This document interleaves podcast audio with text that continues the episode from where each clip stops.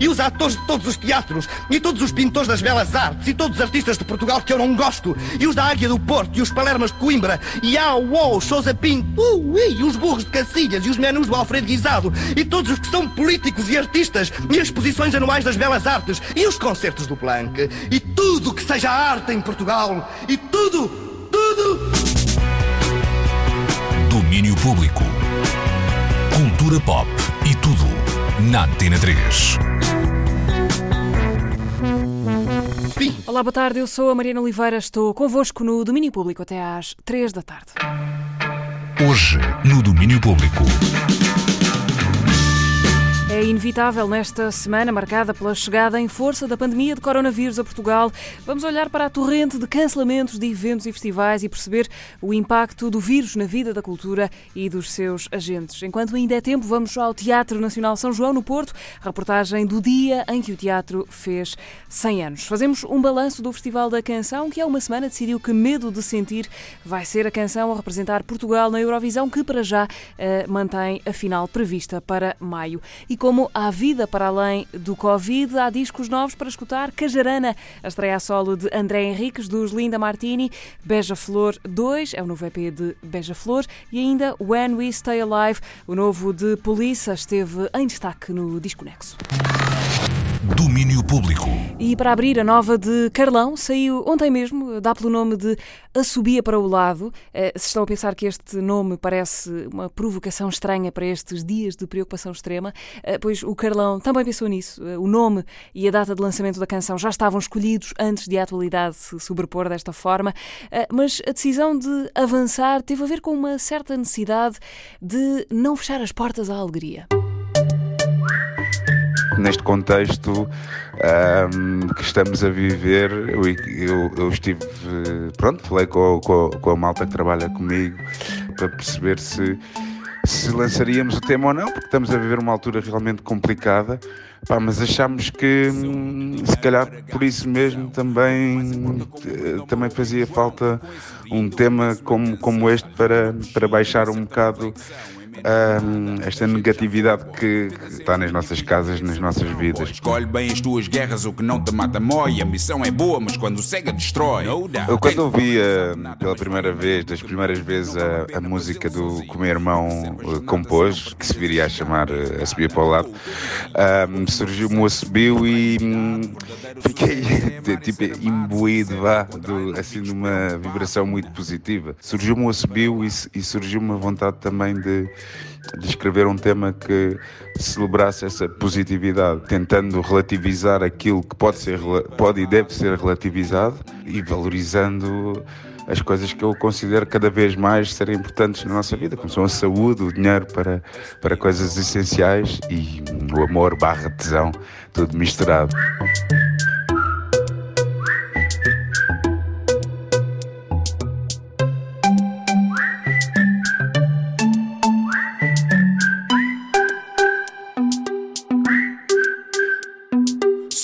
Dinheiro para gastos, tesão. Pouco mais importa como o brinde ao meu amigo João. Com esse brinde eu começo uma canção Salud. que não prescinde uma certa reflexão. Em menos de nada, a gente já foi boy. Tenta ser o índio em vez de querer ser o cowboy. Escolhe bem as tuas guerras, o que não te mata mói. A missão é boa, mas quando cega destrói. No doubt. Quem te fala não sabe nada, mas vai a meio do caminho. Não vale a pena fazê-lo sozinho. De que serve a jornada se não partilhas a chegada bem regada com o teu vizinho? Ouve o meu conselho se tiveres para aí virado. O verdadeiro sucesso é amar e ser amado. Se disserem o contrário, não fiques preocupado. Não, assobia para o lado. Hum,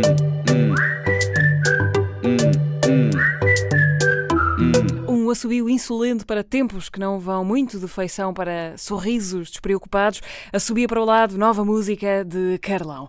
E vamos lá fazer eh, um resumo possível desta semana frenética, nas vésperas da declaração de estado de alerta pelo governo português, começaram a ser cancelados praticamente todos os espetáculos marcados para as próximas semanas em Portugal. Isto, claro, criou um sentimento de grande insegurança e incerteza entre os agentes culturais e os artistas. A Marta Rocha Rocha faz-nos agora, nos próximos minutos, o balanço desta semana difícil. Vivem-se tempos de incerteza na cultura. Com a confirmação de pandemia por parte da Organização Mundial de Saúde, sucederam-se os cancelamentos de eventos culturais. O Talkfest, que deveria ter decorrido esta sexta-feira, juntamente com os Iberian Festival Awards, que deveriam decorrer hoje, foram adiados para outubro. Mas o Festival Mil, que ia acontecer no final do mês, também em Lisboa, foi cancelado. Gonçalo Riscado, da organização, explicou-nos o porquê do cancelamento. Cancelar, eh, cancelar o Mil foi, obviamente, uma decisão emocionalmente muito complicada. São oito meses de trabalho envolvendo dezenas e dezenas de pessoas que se dedicam a este projeto de forma muito intensa, eh, muito dedicada, muito apaixonada. Portanto, estamos ainda a digerir uh, aquilo que, que, aconteceu. Racionalmente foi eh, muito fácil, não é? Uh, saiu uma, orientão, uma orientação claríssima da, da, da Direção-Geral de Saúde. Uh, a nossa iniciativa reúne mais de mil pessoas em espaços fechados. como tal, tinha que ser cancelada ou ou adiada. Uh, adiar um, um, uma iniciativa como esta é para nós completamente impossível. É uma operação logística muito complicada, envolvendo centenas e centenas de pessoas de muitos países.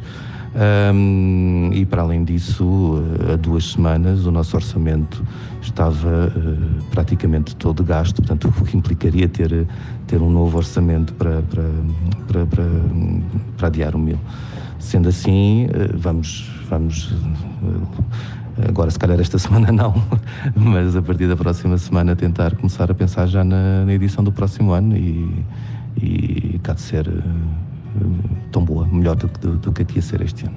No caso do MIL, grande parte do financiamento é público e institucional e desta forma a organização está segura que os apoios se manterão solidários. Um, em relação a consequências deste, deste, deste cancelamento, um, o MIL, o MIL é, um, é um projeto sem fins lucrativos e grande parte do, do, do, seu financiamento é público, institucional, seja da Câmara Municipal de Lisboa, da Direção-Geral das Artes, da, da União Europeia, do, do, Programa Europa Criativa, um, e obviamente estamos seguros que esses apoios se manterão solidários neste neste, neste momento e, e perante esta situação.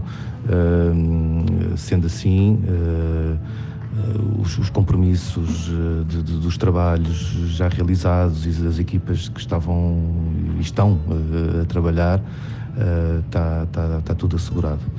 Assim não fosse, e esta estrutura tinha um problema gravíssimo, quase que arrisco dizer que seria o fim da, da, da nossa estrutura. Um, há impactos, obviamente, em relação a, serviços uh, que, que, iam entrar agora uh, a trabalhar para o MIL, nas áreas técnicas, está, está, o que está a passar está a ser devastador para, para, para uma série de, de, empresas nesta área, em termos de, de alojamento.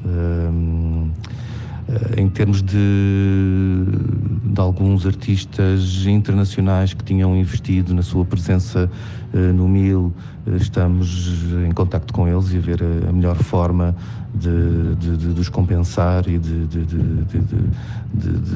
continuar a fazer sentido o investimento que fizeram e, e, e, não tenho ainda eh, nada para acrescentar sobre isso, mas é uma, é uma preocupação grande que temos. Um, acredito também, obviamente, quero acreditar, e isso porque acreditamos no trabalho que, que temos estado a fazer, que há consequências uh, a nível de, de não se ter realizado este tipo de iniciativa, não é? Uh, o MIL tem um foco, a sua missão na valorização uh, da música portuguesa atual e dos países de língua portuguesa, com a componente internacionalização, negócio, oportunidades de negócio, uh, formação de profissionais, uh, e isso tem um, um, valor grande, acreditamos nós, não é? porque acreditamos no que estamos a fazer, e ao não acontecer, tem, tem, tem, esse, tem esse prejuízo. Um, esperamos voltar muito fortes no próximo ano. Este caso não se aplica, no entanto, a todos os festivais. Olhando para fora, encontramos o South by Southwest, que todos os anos acontece em Austin, nos Estados Unidos, e que foi cancelado a poucos dias de começar. A organização deste, que é um dos maiores festivais de artes do mundo, explica que tem seguros para tudo, menos para epidemias. Now's the time to prepare those sorts of festival type of settings. We expect people are going to be together for an extended period of time. Internacionalmente, há mais casos de grandes eventos a serem cancelados. O festival Coachella foi adiado até outubro e todos os espetáculos da Broadway foram cancelados até o dia 12 de abril. E a cerimónia de entrada no Rock and Roll Hall of Fame foi adiada. Chegou também esta semana a confirmação que os populares late night shows norte-americanos de Stephen Colbert, Jimmy Fallon ou Trevor Noah vão ser gravados à porta fechada, sem público, tal como outros programas e concursos como The View, Jeopardy ou Wheel of. Quick programming note if you haven't heard already, starting on Monday, and this is true, out of an abundance of caution, The Late Show, as well as all the other late night shows in New York City, will go without audiences for. Yeah. See, you won't be able to do that on Monday. That's what I'm going to miss on Monday. We're going to do this for the foreseeable future, okay? So, you people, this audience tonight, you're one of the last audiences that I will have for the foreseeable future. You are all collector's items. Have yourself notarized. Stephen Colbert a explicar que o público do seu mais recente talk show será o último durante algum tempo e por isso essas pessoas serão consideradas itens de colecionadores. Ricardo Bramão, que além de ser diretor do Talkfest, faz também parte da Aporfest, Associação Portuguesa de Festivais de Música, explica-nos que por cá os promotores e agentes musicais estão também inseguros quanto ao que aí vem. Todos estão preocupados, isso sim, porque é uma altura de, de fazem a sua programação e contratam as grandes bandas e se não têm grandes bandas não vão ter público, de ter informação correta daquilo que podem ou não fazer, porque também têm muita informação difusa. Lá está, perante a mesma entidade, e depois há festivais que respondem a autarquias, festivais que respondem a outras normas, entidades fiscalizadoras, por exemplo, e a informação é difusa. Isso é que está a preocupar, porque hum, isso é que está a preocupar os festivais que não sabem aquilo que vai, vai ocorrer em termos das suas produções serem já em março ou em abril ou serem em julho, porque um festival que vai ocorrer em julho também não se sabe como é que vai ser a situação até lá. O músico André Henriques, que lançou ontem um novo disco, sublinha também essa apreensão. É uma coisa que tem que se gerir com pinças, quase dia a dia, quase hora a hora, estamos a tentar perceber o que se passa. É claro que todos também percebem e de um ponto de vista de, de que vivemos em sociedade e que obviamente que há coisas que por por algum mal que tragam, seja a nível financeiro ou a nível económico, tem que se encontrar o, o bem comum no meio destas coisas todas. E obviamente que esses, os procedimentos e as indicações que, que tiverem que ser tomadas com esse bem comum à vista têm que ser tomados, mas claro que estamos a ver estes tempos, como toda a gente, de forma muito apreensiva. André Henriques, músico dos Linda Martini, que acaba de lançar o seu primeiro álbum a solo, Cajarana. A propósito desta preocupação entre músicos e agentes culturais, mas também entre todos os trabalhadores independentes, foi já criada uma petição para que sejam suspensas as contribuições trimestrais obrigatórias à Segurança Social por falta de rendimentos e inexistência de condições de trabalho para conseguir suportar os pagamentos. Explica Ricardo Bramão que as próprias vendas de bilhetes para eventos futuros estão também a diminuir. Sim, ressentido e nós também alterámos, é uma clara, é um claro decréscimo na venda de bilhetes. Sim, porque as pessoas estão, estão preocupadas, não sabem como é que vai ser o seu futuro e não conseguem projetar isso não é? E, portanto, todas passam a ter tão dependentes. É, os alunos, imagino, uma grande fatia dos festivais mainstream é feita por um público jovem e hoje, hoje o público jovem não está a ter aulas na grande maioria das, das universidades pelo país. Logo não sabem se as suas férias escolares vão ser mais à frente, se vão manter ou se não vão tudo isso influencia, obviamente, as decisões, as tomadas de decisões para ir a um festival ou não. Para já, são muitos os cancelamentos e adiamentos de eventos para as próximas semanas. Recordamos alguns deles. Este ano não vai haver Tremor, o festival que todos os anos acontece na ilha de São Miguel. Ia acontecer entre o final de março e início de abril e foi cancelado. Os bilhetes podem ser devolvidos, mas a organização oferece ainda a possibilidade de manter os bilhetes para a próxima edição. O Festival Tremor regressa em 2021. Não cancelado, mas sim adiado foi o Westway Lab e a acontecer de 15 a 18 de abril em Guimarães, passa a acontecer de 14 a 17 de outubro. O Festival Mumi, encontro de música portuguesa e galega, que ia acontecer em Verim, na Galiza, foi cancelado. A organização do festival segue as diretrizes do governo da Galiza, que proibiu eventos em espaços fechados com mais de 50 pessoas. Foi também cancelado o concerto dos Evils no ciclo Triciclo, em Barcelos. A Casa da Música no Porto vai também cancelar espetáculos até o dia 3 de abril. Também o concerto de São Pedro, no Sons da Vila, na Lourinhã foi cancelado.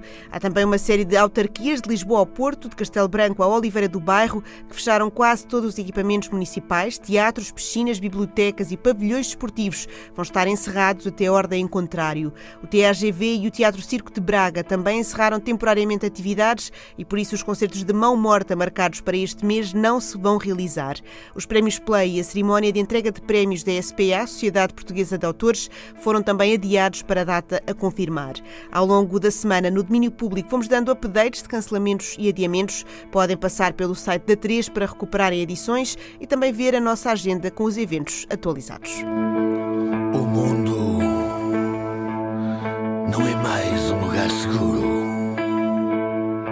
O mundo deixou de ser eh, um lugar seguro quando os oceanos invadiram a Terra com as suas ondas viscosas e empurraram toda a gente para o alto das montanhas. As montanhas, com os picos envoltos numa permanente névoa de gases tóxicos, não são lugar agradável. As pessoas,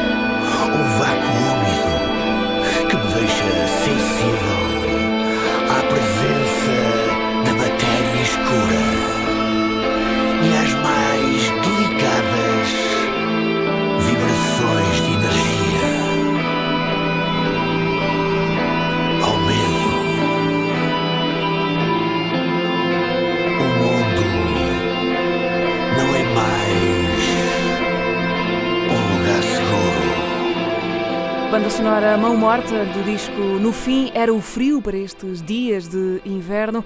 Entretanto, já depois de termos tirado a fotografia, outros eventos continuaram a ser cancelados ou adiados. Caso do concerto dos Temples, que era para acontecer esta terça-feira no Lisboa ao vivo, foi adiado, ainda sem nova data, que será uh, anunciada na terça-feira. Já os Metronomy, que eram para atuar em Lisboa também na próxima terça, já têm data de substituição. O concerto foi adiado para 7 de setembro.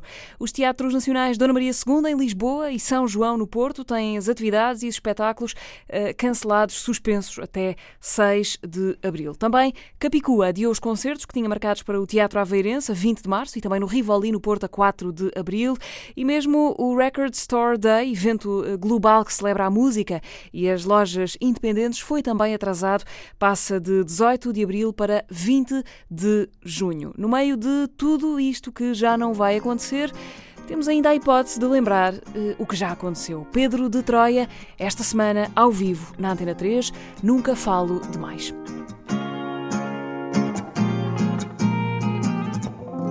Não sou louco, não estou louco, se cambaleio e caio, comprovo a lei da gravidade.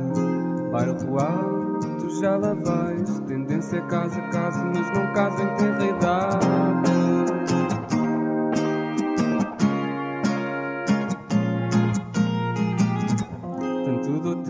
Tanto chico esperto Ovelhas brancas matam mais do que uma arma de certo. Querida mãe, nunca fui santo Quebrei as grades da garganta e nunca falo demais Temo em não me calar Nunca falo demais Quem me julga só se aborrece Nunca falo demais Oi! Alto aí Marionetas têm para dar embaraço. No teatro onde ocupa o espaço, ser franzino, tímido, confunde-se com arrogância. Passo a passo, tanto por fazer. Se eu padeço desde mal, não sei quem me acompanha. Nada avança com pancadas mornas nessas costas. Ergo o queixo, salta ao eixo, nunca falo demais. Tenho em não me calar, nunca falo demais. Quem me julga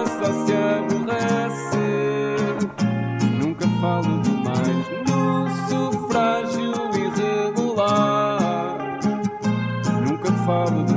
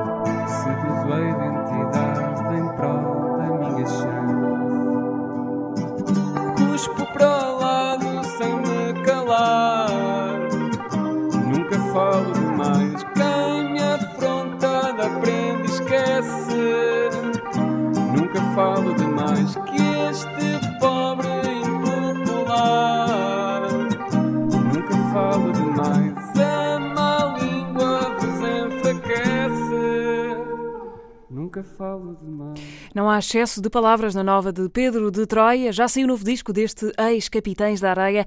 Depois, logo se vê, é o disco que já se pode ouvir. Esta semana caiu-nos também, sem aviso, o novo EP dos suecos Viagra Boys. Roda Common Sense, agora no domínio público. E logo depois é para contar como foi a festa dos 100 anos do Teatro Nacional São João.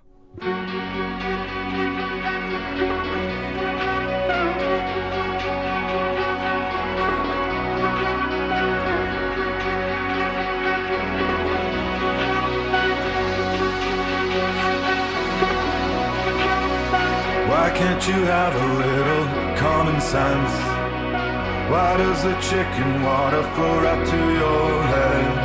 Why don't you listen when they tell you to do right? Why do you wake up in a cold sweat every night?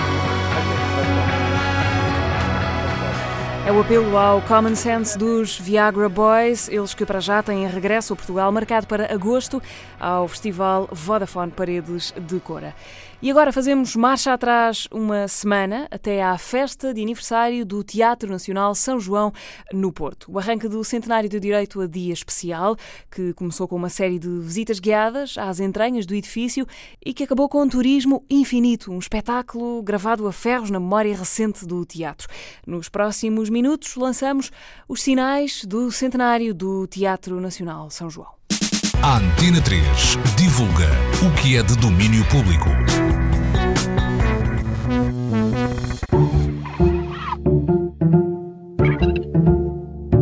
Dia foi de festa. O Teatro Nacional São João no Porto fez 100 anos a 7 de março de 2020. Mas a verdade é que a história começa a contar-se bem mais lá para trás.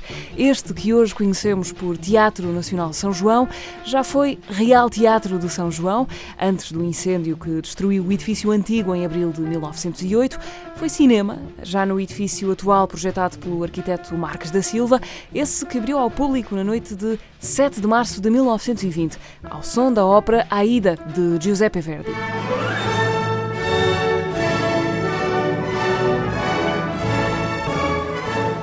O edifício do, Teatro São João é um edifício fantástico. Foi feito em 1900, começado a fazer em 1910, inaugurado em 1920, mas ele é herdeiro do teatro anterior. E é herdeiro em muitos aspectos, questões de decoração, questões de forma. Há uma espécie de ADN comum aos dois. Portanto, hoje não estamos só a celebrar o centenário, estamos a celebrar também os 222 anos do teatro anterior. Luís Soares Carneiro é arquiteto, investigador da história e das memórias deste e de outros espaços culturais. Este é claramente um teatro-monumento, portanto, um teatro que tem um impacto na cidade. Aliás, é muito engraçado observar entre o primeiro teatro e o segundo, que ocupam o mesmo lugar e têm exatamente a mesma implantação, isto é, a mesma posição, como a cidade, ao longo do tempo, foi rodando à volta dele. A cidade foi se adaptando ao edifício do teatro, não o contrário, o que é fantástico. Ao longo de 200 anos, a cidade foi rodando as suas ruas, alinhando as suas ruas com o teatro. Há aqui uma relação entre a cidade e o teatro, mesmo para os que não vêm cá, que é absolutamente fantástica. A dança da cidade com o seu teatro deu em relação séria com a compra do edifício pelo Estado em 1992. Desde aí, o edifício que Marques da Silva pensou para a Praça da Batalha responde pelo nome Teatro Nacional São João. O teatro já não é real, mas na linha de sucessão calhou a Nuno Cardoso estar à frente dos caminhos artísticos do São João em ano de centenário. O que é muito especial é que o Real Teatro ardeu, foi reconstruído, demorou todo esse tempo, mas foi um esforço da cidade, dos cidadãos, e que ao mesmo tempo define a vitalidade do Porto, eh, a, sua, a maneira como se encara face ao país e ao mundo e também os seus defeitos, não é? Eh, porque o teatro é reconstruído nos anos 20 eh, como um teatro burguês, etc. O que é o teatro?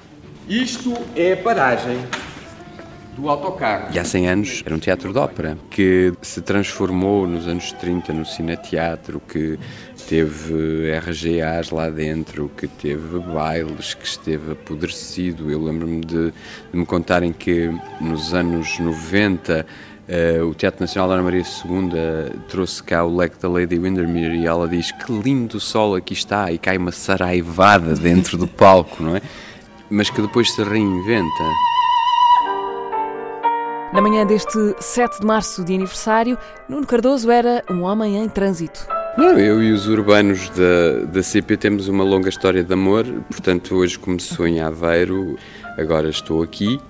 Uh, daqui vou para Aveiro dar nota já aos atores de São João que vão fazer a Castro às 4 horas, que por sua vez vai ser transmitida às 4 horas para a Praça da Batalha. Se algum espírito bom me quisesse orar ajudar lá dos céus e aqui acabasse esta vida. E voltarei para uh, celebrar uh, este centenário na, na, sala do São João. Virás secretário a tão grande força como esta que querem fazer a minha alma. Mas agora vou aproveitar esta meia horinha que eu ganhei para ir ao mosteiro de São Bento da Vitória visitar a exposição e ir um bocadinho à sala de ensaios porque deixei lá o meu carregador de telemóvel há uma semana quando saí daqui para, para Aveiro para montar a casta. Eu acho que toda a gente em Aveiro me acha insuportável porque eu estou sempre a, a cravar carregadores. Ora bem, vamos começar com uma perspectiva positivista do século XIX sobre o que é a história do teatro. Entre ir e voltar de Aveiro, o dia do centenário começou para o diretor Nuno Cardoso com uma masterclass no Teatro Carlos Alberto, uma das células do organismo do Nacional São João. Foi uma aula para contar a história do teatro ocidental em duas horas. Como é que tu vais falar de toda a história do teatro ocidental em duas horas? E eu disse, obviamente, vou mentir. Certo é que este diretor diz que o centenário não lhe pesa na cabeça. Durante este tempo todo. Eu sou, no fundo, no fundo, ator. E um ator tem esta capacidade de não pensar. Portanto, eu não penso nisso. Estou demasiado divertido a tentar falar com as pessoas, como tive agora durante esta hora e meia. Cidade a cidade, de aldeia a aldeia, a contar estas coisas às sextas, sábados e domingos. Ainda antes de haver sextas, sábados e domingos. E então começa a ideia dos contadores de histórias. Avançamos mais um bocado. Eu posso lhe falar do legado do Ricardo Paes, posso lhe falar do legado do Nuno Carinhas, posso lhe falar do legado da Isabel Alves Costa, posso falar de todos os legados de todas as diversas contribuições que fizeram de mim homem e cidadão e a quem eu agradeço e reconheço. Eu não, não acredito que tenha feitio para deixar legado. Uh, se calhar entrávamos. Muito bem, estamos no, no, Se eu disse que estávamos no coração da gruta, aqui estamos na cabeça da gruta, não é? Estamos no, no cérebro. Sobre legados e legatários, é a altura de acompanharmos uma visita guiada ao teatro conduzida por Nuno Carinhas. Ele foi diretor artístico do Teatro Nacional São João nos últimos 10 anos. Eu acho que o teatro é um testemunho, é uma, é uma arte que não exclui, como em geral as artes não, não excluem o testemunho de gerações para gerações, de aprendizagens. Mas é também um lugar Há determinadas regras, por exemplo, os atores que têm que lutar com espadas, que têm que esgrimir em cena, não podem ir para a cena sem terem passado essa luta antes. Foi qualquer coisa que ficou completamente uh, entranhado, não é? Não há, é, é, um lugar que eu reconhecerei sempre como sendo um lugar de, de, passagem para mim, sim, mas uma passagem muito importante. E essas regras são cumpridas nesta casa. Durante muitos anos, ou quizá ainda hoje não sei, eu nunca chamei esta casa a minha casa. Eventualmente chamei a nossa casa, ou chamei a casa, mas não a minha. E, portanto, eu, eu entro aqui quase sempre como se fosse para a primeira vez. Ah, eu venho para aqui que é para poderem ver sem, sem ninguém à frente. Esta bela construção para o espetáculo que hoje à noite vai regressar aqui. Se ainda não viram Turismo Infinito, eu faço-vos o apelo para que vejam. O tempo amadurece bem os espetáculos bons e este é um espetáculo extraordinário. Espetáculo é Turismo Infinito, uma criação de Ricardo Paes, com textos de António M. Feijó, a partir de Fernando Pessoa. Estreou-se em 2007, foi convidado agora a regressar no arranque do centenário do São João. Fala dele outro Nuno, também Cardoso, mas com um M pelo meio. É um dos obreiros desta viagem sem fim. Nuno M. Cardoso, não confundir com os anteriores Cardoso e Carinhas. O António Feijão, um conhecedor exímio da obra de Fernando Pessoa, fez um, precisamente eh, a composição dramatúrgica deste texto. Eh, não há uma única palavra que não seja da, de Pessoa e da Ofélia Queiroz, daquelas cartas que eles trocaram, é?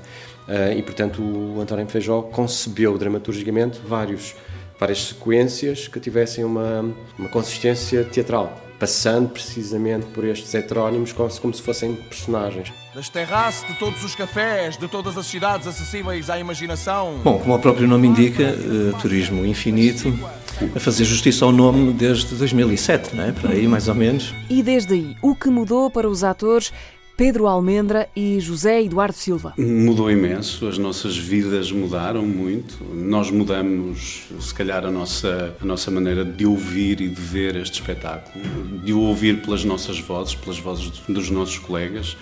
Isso provoca-nos uma, uma boa transformação e, e provavelmente com essa transformação, um melhor entendimento até das palavras e, e dos imensos conceitos que estão sempre presentes dentro de, de, qualquer coisa que o Fernando Pessoa escreveu. Começam a ganhar outros sentidos e, e começam a ter definições outras que se calhar são as mais certas, ou não. É um espetáculo que não se esgota na descoberta. Pertenço-lhe sem tirar um gesto de algibeira nem tomar nota do que vi para depois fingir que o vi. Há poucas oportunidades que a pessoa tem na vida de haver um espetáculo que evolui com o tempo e evolui também com a nossa própria evolução, transforma-se com o tempo, na mesma medida também que nós nos transformamos.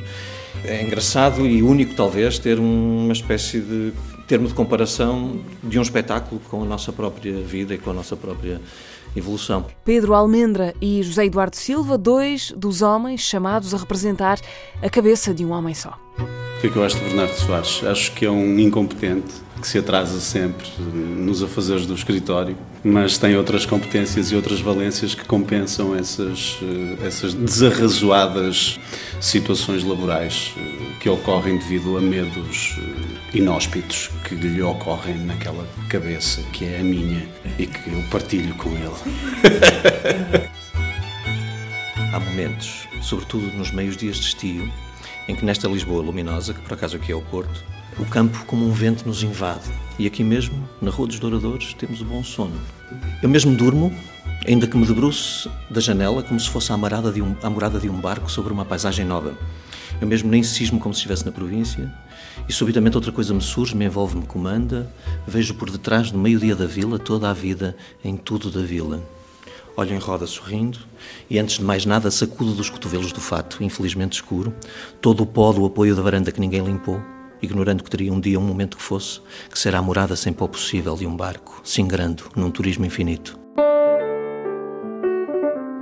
No trottoir imediato eles encontram-se por um acaso combinado. Mas antes do encontro deles lá estar, já eu estava com eles lá. Eu acho que não mudei muito. É, acho que, acima de tudo, tenho menos paciência para algumas coisas. Tornei-me ainda mais discreto do que já era, acho eu. E acho que, os, que este espetáculo em particular ganhou imenso com a nossa maturidade. Temos uma relação muito diferente com o texto. É uma sensação estranha e ao mesmo tempo boa, porque é um espetáculo particularmente difícil. Estamos muito sozinhos, apesar de haver muita cumplicidade entre nós. É estamos ali numa espécie de um buraco negro, não é? Portanto, é um espetáculo que exige muita concentração. É, sobretudo, um espetáculo cansativo do ponto de vista mental, porque há espetáculos que são exigentes fisicamente. Este é um espetáculo difícil, mas uh, a relação que nós criamos com o texto e a relação que nós criamos também entre nós, acho que facilita imenso. João Reis, ator com uma longa história de intimidade com o palco do São João, foi também, neste dia, como há 13 anos, um turista infinito no espetáculo de Ricardo Paes. Espetáculo que se tornou uma espécie de emblema da história artística recente do Nacional São João. Eu acho que isso aconteceu porque este espetáculo, de alguma forma, tornou-se um espetáculo simbólico. Achámos sempre que íamos entrar numa espécie de uma nave espacial, porque quando juntámos as peças todas, quando veio o texto, quando vieram os vários textos, não é? Uh, do Pessoa e dos seus heterónimos, nós pensamos assim, mas como é que se faz um espetáculo a partir daqui? Não há intenção de estar esperando que não seja minha de qualquer maneira. Deixou uma marca importante uh, na casa uh, e em nós. Criou uma, não sei, uma matéria especial, não sei explicar. Noite de São Carlos há 50. Eu vim para aqui quase, eu, eu aterrei aqui quase de paraquedas. Estava cheio de medos e, e os meus amigos mais próximos diziam: tu és maluco, tu vais para o Porto, para o São João, ninguém te conhece. É uma, uma cidade completamente inexistente do ponto de vista do teatro. E eu, portanto, para contrariar um bocadinho esse espírito, toda a gente dizia: não vás, não vás, não vás, eu vim. E acho que foi das melhores decisões que eu tomei na vida. Fui educado pela imaginação. Nesta noite na vida de João Reis, a poucos minutos de entrar em cena com Fernando Pessoa na cabeça, pedimos ao ator que nos entregasse as primeiras palavras que iam ser ditas quando dali a nada o víssemos subir a palco. As primeiras palavras que eu vou dizer em palco. Ai! uh... Uh, ai, agora tive uma, ter uma branca, é incrível, é incrível. Uh, um dia num restaurante, um dia num restaurante fora do espaço e do tempo, serviram-me o amor como dobrada fria. É isso, é o meu primeiro poema. Uma data invulgar e um trabalho invulgar merecem uma distinção especial. Decidi conferir ao Teatro Nacional de São João o título de membro honorário da Ordem de Méritos. E antes que o centenário tivesse ordens para começar, deixámos o diretor Nuno Cardoso explicar como é que o teatro é para comer ao pequeno almoço. Se a cidade fosse uma banca de cozinha, nós seríamos a velha torradeira em que se torram as torradas do pequeno almoço ou que se torram as torradas da ceia, mas não somos o eletrodoméstico XPTO novo, que, mas não sei como ao pequeno almoço e à ceia usamos sempre aquela torradeira porque tem um sabor diferente. Isto é o que eu quero crer que é Teatro Nacional São João, aquele que me viu crescer como adulto e o meu parceiro constante durante estes anos e que agora, por uh, ironia do destino, me é legado por pessoas como o Ricardo Paes, como o Eduardo Paz Barroso, como o Wallenstein, como o Nuno Carinhas, como o Salvador Santos, como a Francisca Carneiro Fernandes, como todo o público que lá esteve, como toda a maquinaria, como toda a gente que faz este teatro e que agora me chega e, e que temos de projetar para mais torradas. Ou não fosse Temos um enorme passado pela frente, o refrão escolhido para os 100 anos do São João. Nós somos educados pelo passado. É tão simples como isso. Quando nos nossos avós dizem no meu tempo isto e aquilo, estás a ser educado por um passado. A ideia do novo, do eternamente novo, da moda, do constante turbilhão da novidade, do acontecimento, do evento, em meu entender, é pernicioso para o futuro, porque não, se, não constrói nada. E infelizmente vivemos uma época dessas, não é?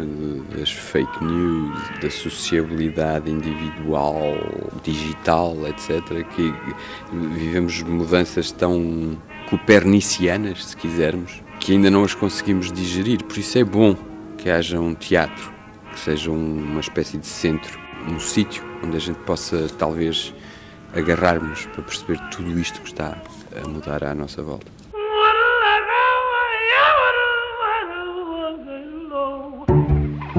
Um diretor passado, Carinhas. E este centenário é um pretexto para nós olharmos, voltarmos a olhar outra vez para este teatro. O diretor presente, Cardoso. É um espaço de, de convívio, de comunidade, de serviço público, sobretudo. É um teatro nacional. É um teatro com um enorme passado pela frente que só agora, ainda agora, está a começar.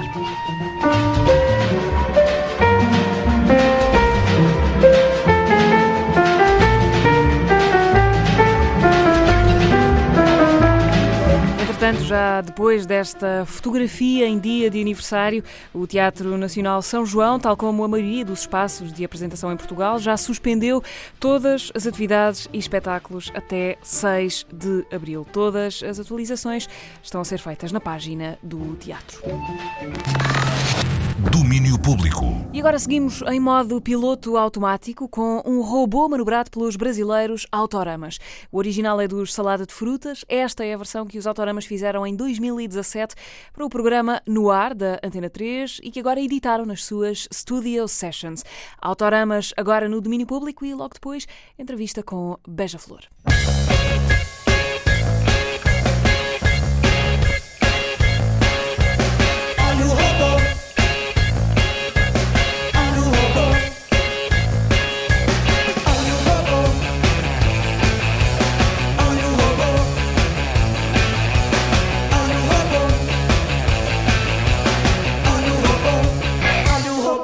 Autoramas a rever o clássico dos Salada de Frutas, versão originalmente gravada para o programa No atuação que, aliás, podem encontrar no YouTube e que agora faz parte das Studio Sessions dos Autoramas, que também já podem ouvir nas plataformas de streaming.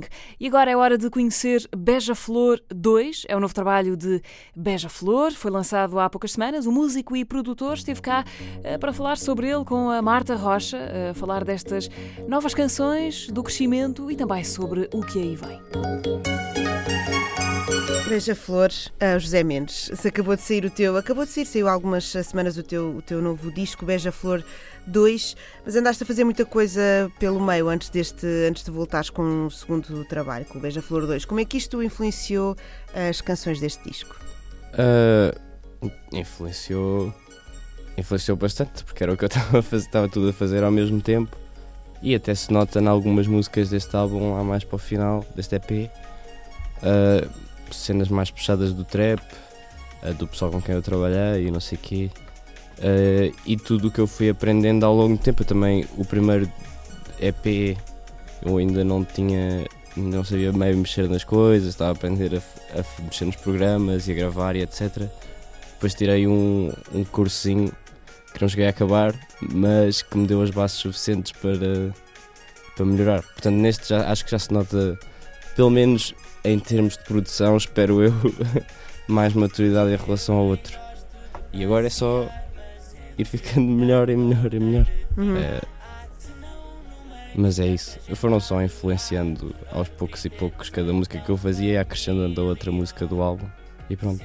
Tu, numa das canções deste Beija-Flor 2, uh, na daqueles, dizes que ser tanta coisa ao mesmo tempo já não resulta, mas ouvindo este, estas canções, sinto que há lá muita coisa ao mesmo tempo a borbulhar. Sentes isso também? Uh, sim, sim. Isso também é uma, é uma questão de, de personalidade e de, e de variáveis de personalidade Hum. e também de eu ter passado a maior parte da minha vida a tentar agradar as outras pessoas, as pessoas que andavam à minha volta, por não me aperceber que não eram as pessoas com quem eu queria estar. Pronto, portanto, isso veio um bocado daí de dizer tanta coisa e também de, do, do cantar, porque isso de ser músico é meio mentir e meio dizer a verdade, não é? Portanto, tem que se inventar assim várias. tem que se ver vários pontos de vista e várias personalidades, várias formas de pensar nas coisas para conseguir, pelo menos para mim, ser o mais ambíguo possível, mas também relatable para as pessoas conseguirem se identificar com as coisas.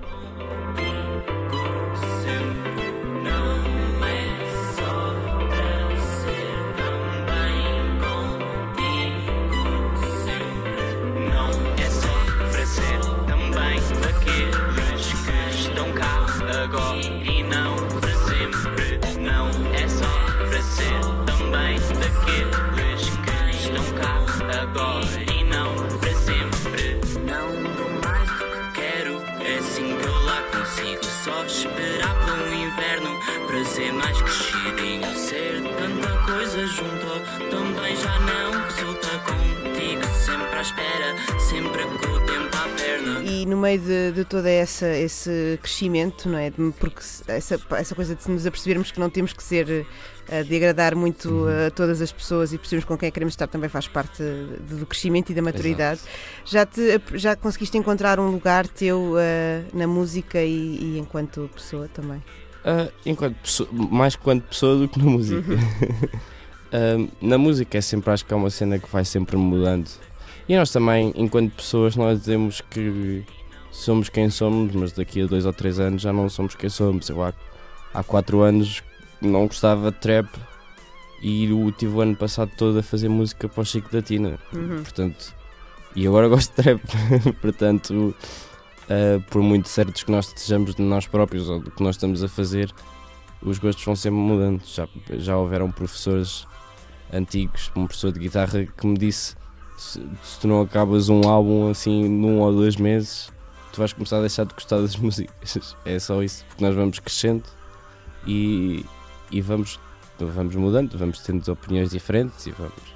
Até depois chegamos à altura em que começamos a andar para trás, mas isso depois já é muito mais tarde. Hum. Já é muito mais velho. Eh, ainda, falta, ainda falta muito para aí Falta, chegar. Tu falavas de- dessa, dessa questão do, do trap e de agora gostares de trap e que se calhar vais gostar de outra coisa para a frente.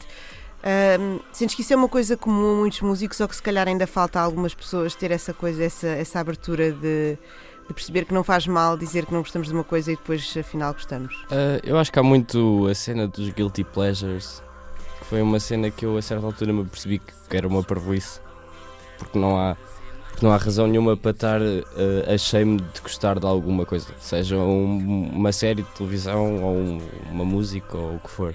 Eu durante montes de tempo uh, não gostei da Ariana Grande, depois comecei a gostar porque comecei a ouvir com atenção e depois houve aquela altura em que era tipo ah, que estranho eu estar a gostar Uhum. da Ariana Grande, mas não, é só uh, tal como o trap ao início parecia um bocado chunga demais, e, ou mesmo tipo cenas mais dubstep, não Skrillex, que é horrível, mas tipo cena mais clubby que eu não gostava e que, que fui começando a ouvir e acabei de me, por me perceber que estava só em negação de ah, isto soa deste, tem este tipo de sonoridade, portanto é suposto eu não gostar disto. Hum. Mas eh, com o longo do tempo eu, eu acho que toda a gente gosta um bocado de tudo. Nós temos é os nossos bias em relação às coisas. Porque eu, quanto mais ouço coisas uh, e mais me dou ao trabalho de tentar gostar, há poucas coisas que eu não gosto mesmo. É, e não, quando não gosto, não tem a ver com a música, tem a ver com, com, a, com a emoção da cena ou com a mensagem que estou a tentar passar. Então acho que as pessoas ainda são muito quadradas nisso de eu gosto deste estilo e eu gosto deste estilo. E quando as, quando as coisas são muito, muito mais fluidas do que isso, não há bem. As divisões de estilo são só para nós termos uma organização de pensamento, não tanto para. não são uma regra, assim, um canon geral. Uhum. Significa isto que o teu próximo EP ou o teu próximo longa duração, quem sabe? É, isso vai ser maiorzinho. É? Já lá vamos então.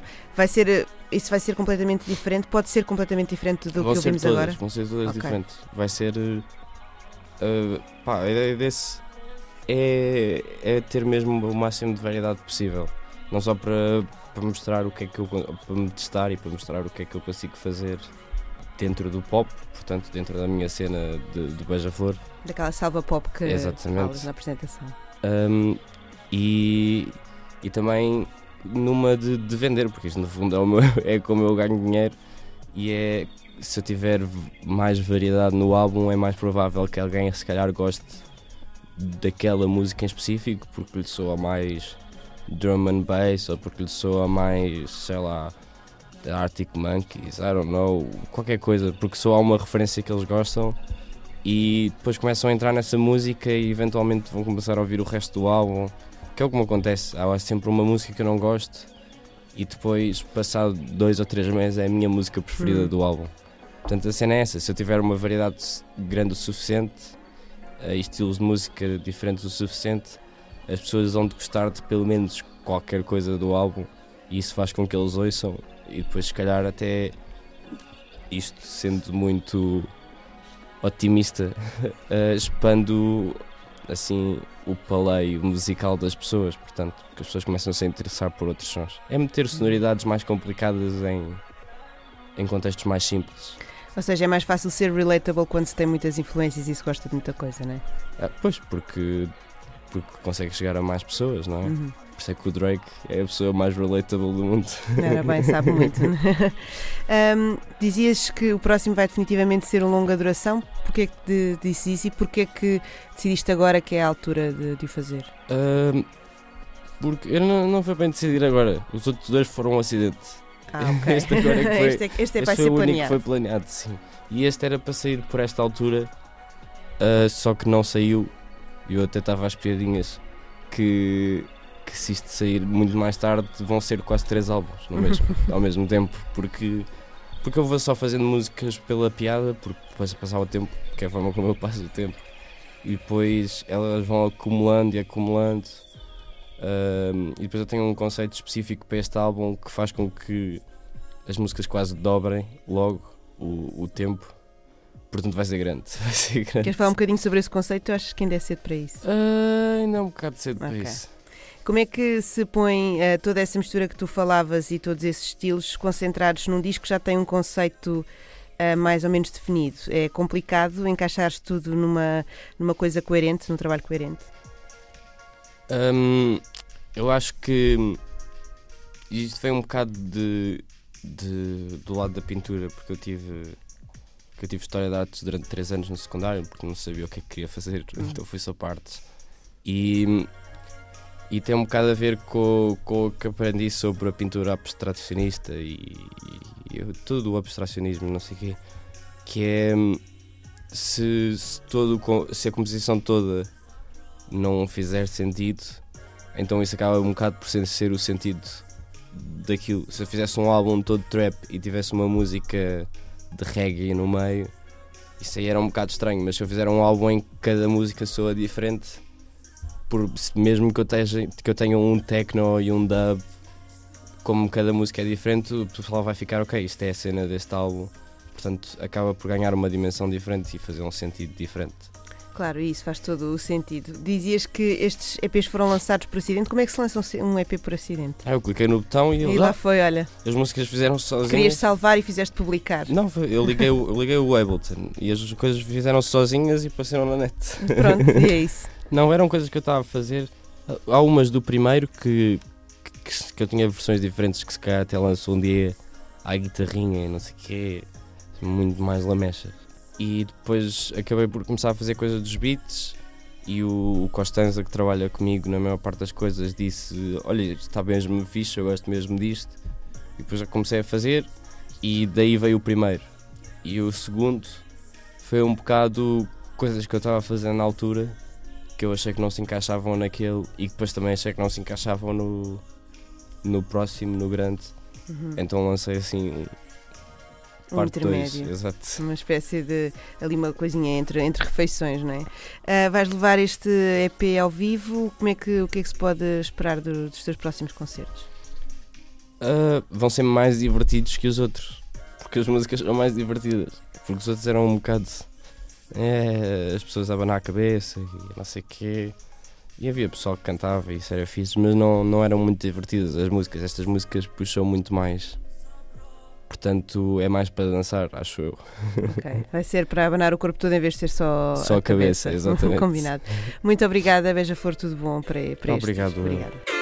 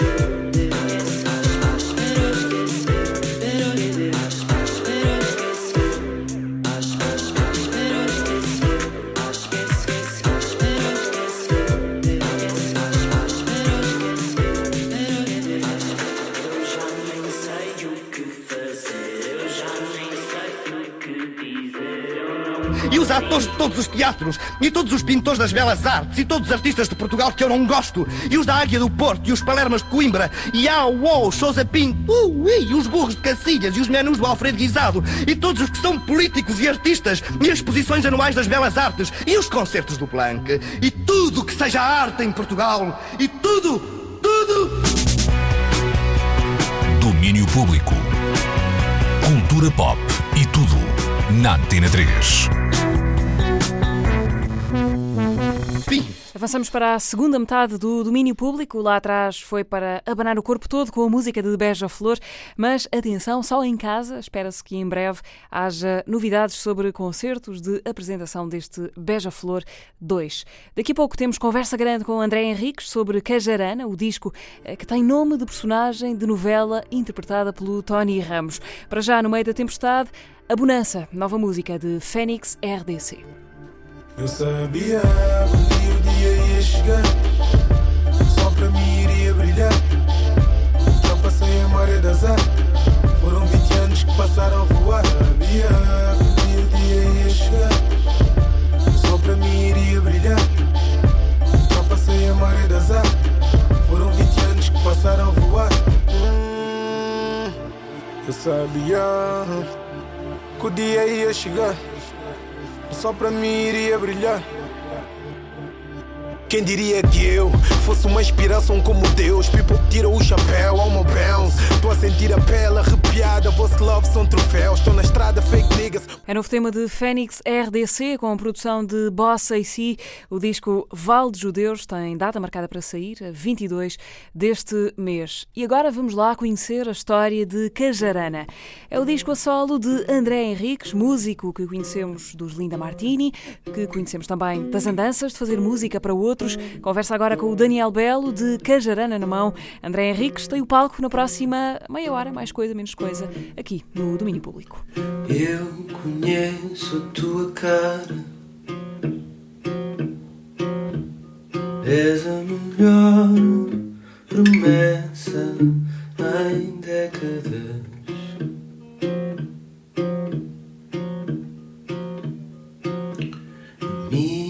cara chupada.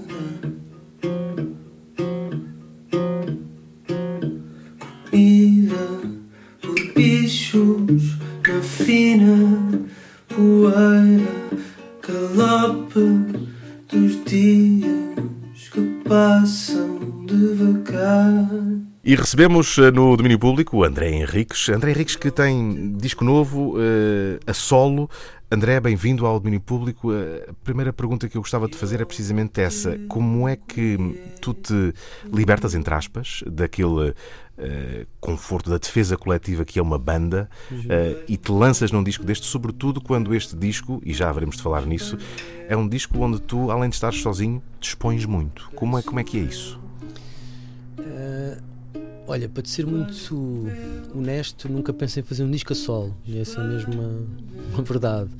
E a coisa aconteceu, se calhar a primeira semente foi quando me convidaram a primeira vez para escrever para, outro- para outras pessoas, para outros intérpretes. Para a Cristina Branco, por exemplo. Para a Cristina Branco, por exemplo. Foi, aliás, foi mesmo o primeiro convite, foi para ela. Ahm, pá, e a partir daí quase que se abriu uma forma de compor diferente para mim até então, porque, enfim, apesar de nós no, no contexto da banda não termos propriamente um método, cada canção é uma canção e podem surgir das mais variadas maneiras, mas eu diria que tipicamente a voz e o texto aparecem no final e tentam encontrar o espaço que ainda não está preenchido pela totalidade do- dos instrumentos.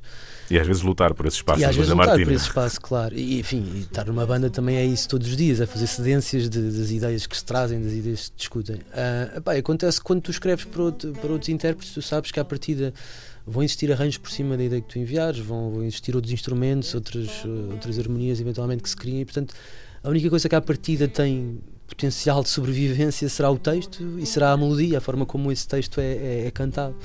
Um, pá, e a partir daí comecei a fazer muitas coisas, sempre para outras pessoas, algumas também para, para, para o contexto da banda Linda Martini, mas muito mais agarrado a essa ideia de o texto vem à frente e, e a música quase que surge em simultâneo, quase como um apoio, como uma bengala para a história que eu quero contar. Mas isto já data esta. isto, pá, aí de 2016, 2015, a primeira vez que, que- fiz essa experiência. Uh, mesmo aí não, não me deu logo a, a vontade de fazer uma coisa sozinho. Acontece que o ano passado, ainda nem fez um ano, mas o ano, uh, por volta desta altura, um, pá, fiquei com duas canções que estão nesse disco que hum, já tinha terminado ali uma série de encomendas, digamos assim. E essas duas canções, olhei para elas e não senti, por um lado, que fizessem eh, sentido no contexto da, da banda, mas também pela primeira vez me deu a vontade, epá, e se cantasse eu isto, obviamente desconstruindo a coisa, tirando hum, muito da, da carga sónica, se quiseres, mais, mais instrumental. Mas como é que isto seria? Será que eu consigo ter aqui uma voz diferente? E a, a semente foi, foi muito essa. E como é que tu. eh, porque há, há- eu não resisto a, a pegar uma citação eh, da entrevista, de, aliás, da peça do, do, do Frota no Y, Uhum. eh, onde ele diz que tu eh, cita-te a dizer que querias fugir ao clichê do tipo da banda rock que ia fazer um Sim. disquinho só com uma guitarra e músicas tristes, não é? Uhum. Eh, como é que fizeste para fugir? Primeiro, esse clichê e, segundo, para fugir a uma outra tentação que muitas vezes os discos ao- a solo podem ter, que é encheres o disco de convidados eh, e, no fundo, defenderes-te um bocadinho com eles. Sim.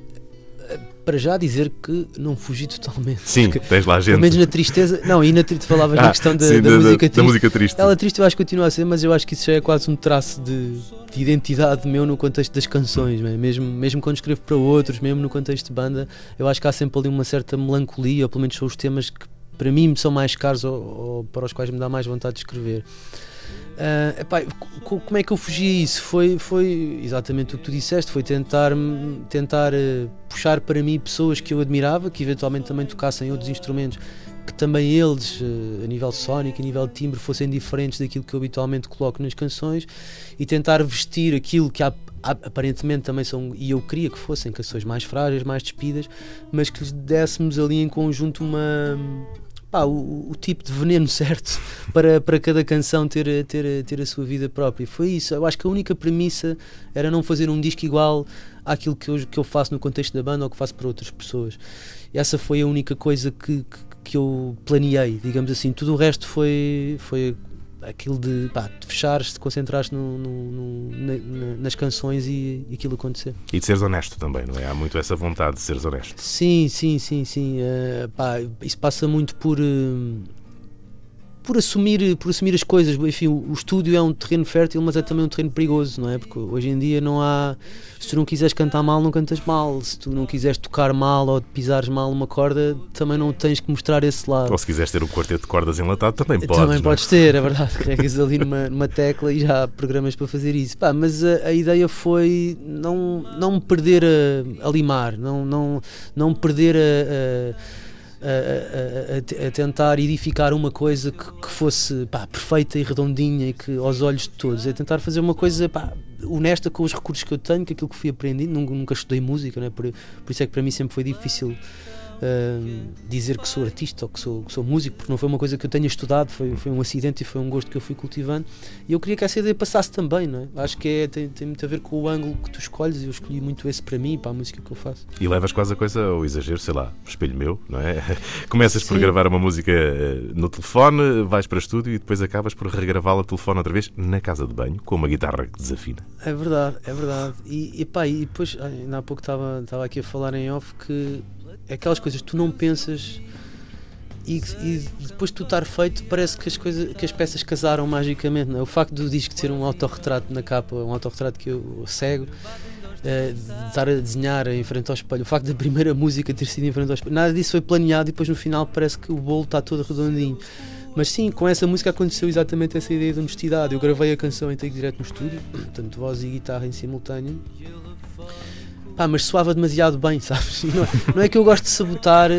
Eu não, eu não- a minha tentação não é, não, tenho aqui uma coisa muito bonita, vamos lá ver como é que eu posso interpretar isto tudo. Não é, não é isso, mas sabes que todas as músicas deste disco surgiram, como quase tudo aquilo que eu faço, eh, sentado em casa com uma guitarra com um telemóvel à frente, porque eu pá, sou um bocado anti, não é que seja anti, mas pelo menos sou leigo e não sou nada versado em, em computadores e em programas de, de, de edição de, Queres de um sítio que registre. Pronto. Exatamente, e e não quero perder aquela ideia inicial. E normalmente é esse, esse é o meu processo de trabalho.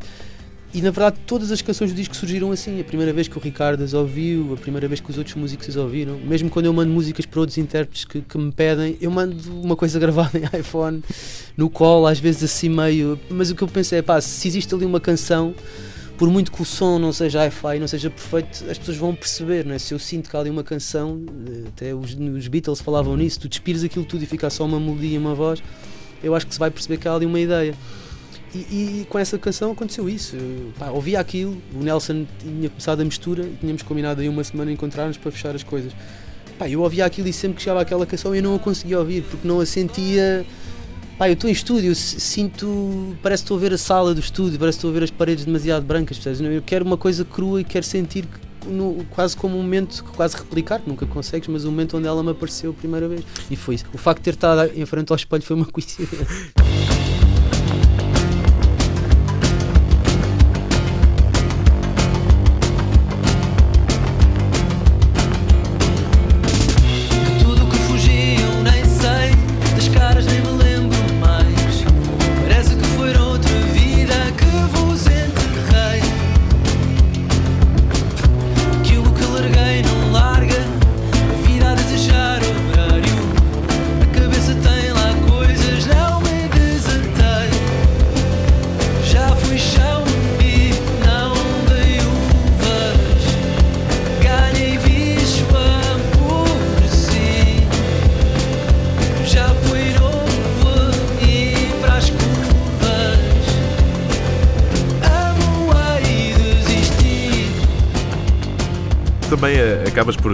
ter aqui um bocadinho da, daquela tua herança ou da permanência do punk rocker eh, que Uhum. vive dentro de ti, do do it yourself, acaba também por ser uma manifestação dessa vontade de, através da criação, sem grandes ideias pré-concebidas e sem aquela lógica, como tu dizias, do super polido, não é? Também tens essa, essa herança a trabalhar aqui. Sim, eh, sabes que sempre foi um. Desde o início, eu, eu aprendi a tocar guitarra de uma forma pouco convencional. ou- ou- não sei, tu me dirás, mas eu, eu- a primeira banda que eu fiz éramos três, três miúdos lá na escola e todas as semanas mudávamos de posição. Um era o baterista, depois na semana a seguir era o baixista. Mas sempre com os mesmos três, três acordes ou Sempre três os mesmos três tarolas. Não, e ninguém sabia tocar nada, ninguém sabia tocar nada. Isto só mudou depois de um Natal onde eh, nos ofereceram uma- umas guitarras muito baratas e, e muito mal amanhadas, onde já conseguimos fazer qualquer coisa. Mas quando eu aprendi a tocar, foi uma colega minha de escola que andava nos escuteiros e sabia aqueles acordes básicos na viola e que me ensinou uns acordes a mim e a mais um, um desses amigos nessas primeiras andanças. Pá, eu lembro perfeitamente, pai, do primeiro e segundo dia dela nos ensinar os acordes formais, nós ainda tentar ali lutar para pôr o dedo no sítio certo. Mas de repente aquela coisa do erro de tu não estás a pôr o dedo ali onde ela disse, mas puseste ao lado e de repente aquilo só há outra coisa e ah, que engraçado, mas que nota é esta? E se calhar lhe mostrar e ela dizia, não, isso está errado. Mas esse, esse gozo pela nota errada ou por aquilo que não se espera é uma coisa que eu acho que tive desde sempre. E repare, isto ainda foi antes do punk. Eu, antes de começar, quando comecei nestas aventuras, eu estava um bocadinho longe do punk. Mas eu, eu sempre foi um gozo meu. Eu acho que não é no sentido de, de castrar as ideias ou de sujar uma coisa que à partida é bonita, mas é um gosto meu que também procuro como ouvinte. De pá, não ter a nota óbvia, não, não ir para um refrão só porque uma música tem que ter um refrão, e isso acontece também muitas vezes na canção. Se o texto não pede, ou a história que eu estou a contar não pede que eu volte para trás, eu não vou pôr um refrão na música só porque se convencionou alguém, não sei onde, que, que, que a música tem que ter um B, estás a perceber? E é um bocado isso. Andares para a frente e fazeres exatamente aquilo que, te- que tens, que tens na cabeça. Eu, propositadamente, ainda não disse o nome do disco, Hum. eh, porque isso vai nos levar agora eh, ao resto da conversa. Cajarana, eh, porque há aqui. Chamamos-lhe um alinhamento místico eh, nesta forma de como o nome do disco surgiu e depois surge também outra figura importante, o Ricardo Dias Gomes. Conta-nos lá essa história desse alinhamento místico. Primeiro, como é que o nome apareceu e segundo, como é que houve um clique cósmico entre ti e o Ricardo eh, por causa deste nome. Por causa disso, Pá, é fora, a história é muito, muito engraçada. O nome surge porque que é uma memória de infância minha, não é? Que vem, vem de uma novela que era o Pai Herói, que dava na RTP, na altura onde só existia o Canal 1 e o Canal 2. E o é? canal 2 abria à tarde só. É verdade. E portanto isto eu não sei precisar, mas deve ter sido nos inícios dos anos 80, eu devia ter uns 4, 5 anos, não faço ideia.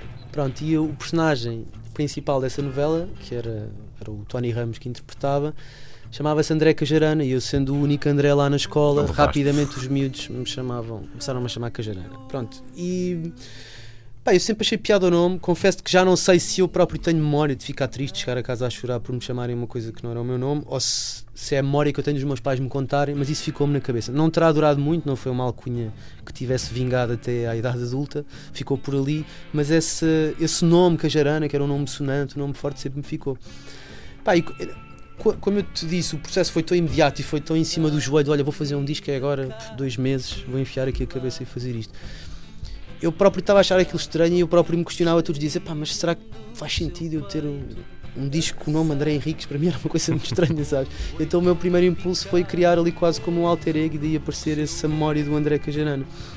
E depois também por outra coisa que é o facto de fazer um disco pela primeira vez sozinho colocava essas questões todas de desconforto e de identidade E de regressares ao e princípio. de regressar então. ao princípio, mas esta ideia de, de quem é que eu sou, né? um miúdo com 4, 5 anos que lhe chamam um nome que não é o dele, fica todo chateado como eu ficava, porque nós ainda estamos a descobrir quem somos nós e quem, quem são os outros. E, e quando faz um disco a solo acontece muito isso, acontece essa coisa de isto deitar e pensares que aquilo é a melhor ideia do mundo e na manhã seguinte acordes e pá, não, isto está tudo errado, eu não posso fazer isto, não faz sentido, Eh, percebes? E, e- Been there, né? Pois, e e daí, daí essa ideia. Pronto, e depois a, relação cósmica que, que, que aconteceu com o Ricardo foi. Pá, nós não nos conhecíamos antes de, de eu o convidar, foi, conhecemos por intermédio de Ricardo Dias Gomes, já agora, eh, músico extraordinário brasileiro, trabalhou com Caetano, com Adriana Calcanhoto e muitos outros, Verdade. e produziu o disco. Nós, nós fomos apresentados, enfim, ficámos de, de, de- de- combinar uns dias para, para ele nos dar, as re- sobretudo a registar as canções para saírem do meu telemóvel e para percebermos eh, o que é que se podia fazer com elas em conjunto. Pá, e depois, uns quantos dias depois, não sei precisar, mas já, já tínhamos ali já mais alguma afinidade e um desses dias eu estava-lhe a contar esta história que acabei de contar, do Cajarana, que eventualmente podia ser um nome interessante. Ele, sem memória absoluta da novela, não se lembrava da novela, não, não fazia ideia. Ele, ele nasceu exatamente no mesmo ano que eu, em 80, mas do outro lado do Atlântico. Pá, e de repente, enquanto eu estou a acabar de contar a história, ele abre uma janela ali no computador, vai à Wikipédia e diz: pá, foi a minha avó que escreveu esta novela. E eu, não fazia ideia que a avó dele era armamentista, depois descobri que o avô também era, e portanto havia ali já muita gente ligada a esse meio de- das novelas. Pá, mas para mim foi, ficámos os dois ali meio em choque ali durante uns minutos, olhar um para o outro, quais é que são as probabilidades, não é? Uma coisa muito feia.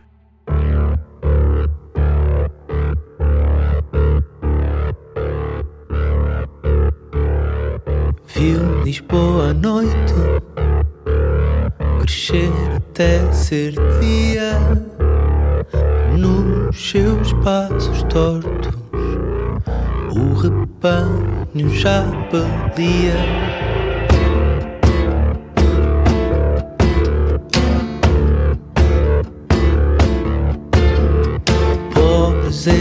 voluntad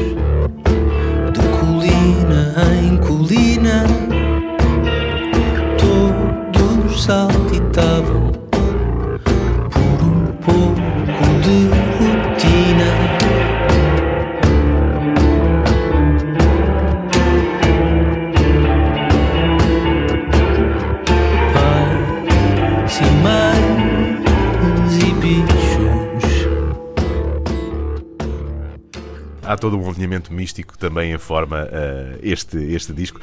E há, e há a tua vida aqui, eh, o que às vezes não é, não é muito comum. Eh, as pessoas, como tu dizias, os artistas, às vezes arranjam alter egos nessa defesa. Tu não, tu chegas-te à frente. Chegas-te à frente com temas que foram sensíveis na tua vida, como por Uhum. exemplo a decisão que tu terás tomado de largar um emprego, eh, eu estou a fazer aspas com as mãos, não se vê em rádio, sério, para te dedicares à música, deixares o mundo das consultorias e da- das coisas. Quando eu ouço numa casa na praia e se a gente fugir para longe daqui, a escola dos putos e vivemos de quê?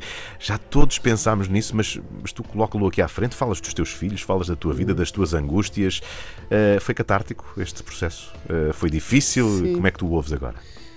Pá, é, acho que a música tem esse dom, não é? De ser catártico, catártico para quem ouve, mas acho que também para quem a faz. eh, E para- mim só faz sentido isso, não é? É um lugar comum dizer-se, mas é verdade que a música tem que passar uma emoção. E para mim a minha relação com a música sempre foi essa. Pode ser em momentos onde estou feliz, uma música que, que- que me acompanha aí, como em momentos onde eu estou mais. eh, eh, imersivo no- nas minhas questões, nas minhas angústias e a, e a música também me tentar ajudar. Ela nunca te dá respostas, mas pelo menos ajuda de alguma forma a lidar com aquilo. Bem, a minha forma de escrever sempre foi essa. Às vezes, às vezes arranja-se alter eggs e às vezes arranja-se personagens que alguns deles aí também são quase inventados, quase como se tivesse, como se fosse um personagem de um livro. Mas mesmo mesmo esses personagens fictícios acabam por ter muito de ti, não é? Porque é sempre um ângulo, a, a forma como escreves, ou pelo menos a forma como eu tento fazer música, é, é sempre o ângulo que tu escolhes. E, e- e para mim, eu nunca tive muito pudor de, de partilhar esse, esse, esse lado que, que é mais intimista com os outros, porque eu sei que também de alguma forma são todos temas universais, não é? Enfim, nem toda a gente trabalha em consultoria, nem toda a gente tem filhos, mas Mas toda a gente pensa noutra vida que podia ter. Exatamente, eu acho, eu acho que há aí temas que, tirando o contexto da situação pessoal não é, e do que me aconteceu a mim, acho, acho que são temas com, com qualquer um de nós pode relacionar eu acho que também não, não são tabus. Não, não são, se a partir do momento onde não são temas que, que eu deixasse de falar à mesa com amigos, também acho que são temas que poderiam facilmente caber numa, numa canção. Não faço essa distinção.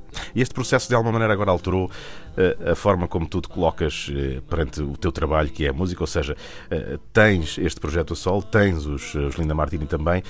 Um infectou o outro, vai infectar. Estás a sentir as coisas de forma diferente depois deste álbum ou não? Eu acho que sim, eu acho que todas as, as experiências que cada um de nós tem e, e vai tendo no passado, muitos deles também, o Hélio com os paus e agora com, Agora com o Moraes também. o Moraes. Pedro também, a Cláudia também no- no- noutras andanças, para além da, da ilustração, que também já, já colaborou com outros músicos. Pá, todas essas experiências, quando nós voltamos a casa, são sempre enriquecedoras. Tu tra- trabalhando com outras pessoas, vais descobrir truques novos, trabalhando ahm, sozinho também vais encontrar outros lados de ti que se calhar ainda não, ainda não descobriste e fez luz de repente sobre aquilo. Portanto, eu acho mesmo que, que todos nós temos, temos, temos a ganhar com isso. Quando nos juntamos novamente, isso também já está a acontecer para, para hum, enfim, no, no campo da composição, eu acho que trazemos sempre qualquer coisa que pode ser interessante ali. É, a única premissa é tu sentir-te excitado e com vontade de perseguir uma ideia e sempre que ela é diferente e desafiante isso é bom e neste disco aconteceu-me isso eu acho de certeza que isso vai contaminar positivamente aquilo que nós vamos fazer a seguir também no contexto bem E eles na- nessa vossa família Martini, porque no fundo vocês passam tanto tempo juntos e em atividades criativas como esta, eh, acredito que haja muita picardia. Esses são os teus piores críticos? Ouviram o teu disco? Disseram, desfizeram-te o disco à tua frente? Ou, ou Sabes que eu só lhes mostrei o disco agora há muito pouco tempo, depois de já estar eh, em- antes de vir da fábrica, mas quase, quase já no finalmente. E, e não sei, se calhar tinha. Pá, nós temos uma relação de quase de irmãos, é? são muitos anos juntos, são muitas horas juntos, muito, muitas músicas juntos. E a minha vida quase toda de, de música foi a partilhar ideias com eles e, e- e a discutir ideias. E eu queria eh, enfim, assim que meti no o chip que, que ia fazer a coisa sozinho, não queria me deixar contaminar por eventuais não, opini- opiniões positivas ou negativas, não interessa, mas não me queria deixar contaminar. Então quando despacei a bolacha foi, olha, está aí para o bem e para o mal, já não dá para pôr mais sal nem açúcar, está a fechar. E pá, os comentários que tenho recebido foi- foram, foram bons, foram positivos, acho que pelo menos uma coisa me deixou feliz que foi que todos eles acho que sentiram que está ali uma coisa também diferente e obviamente que essa também era a minha ideia, não, não queria repetir aquilo que faço com eles e que continuamos a fazer, mas mostrar ali um ângulo diferente. Eu acho que eles de alguma forma também sentem isso, reconheceram isso e deram-me os parabéns.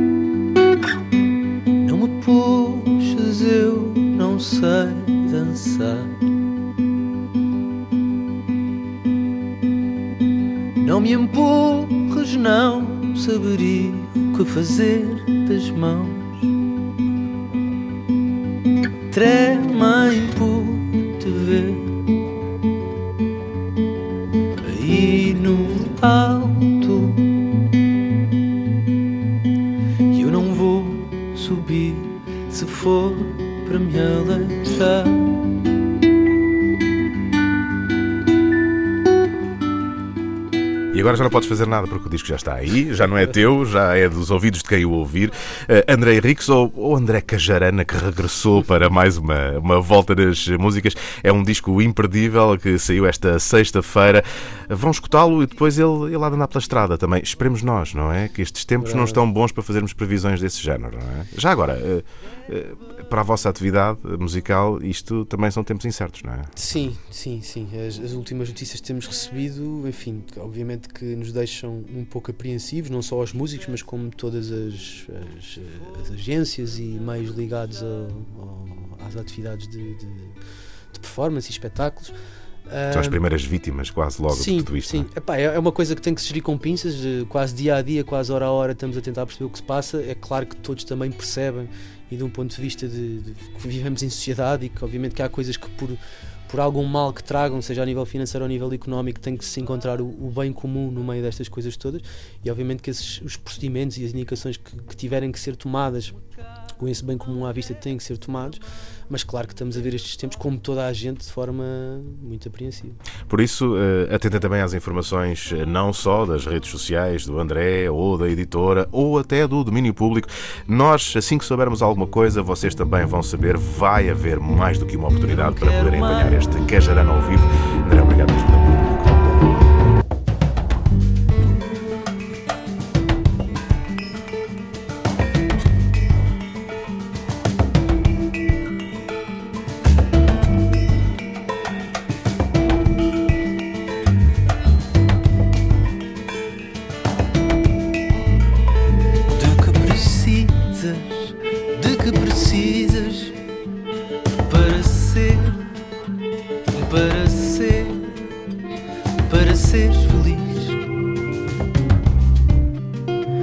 vezes não chego, às vezes eu não te chego, às vezes eu não chego para seres feliz.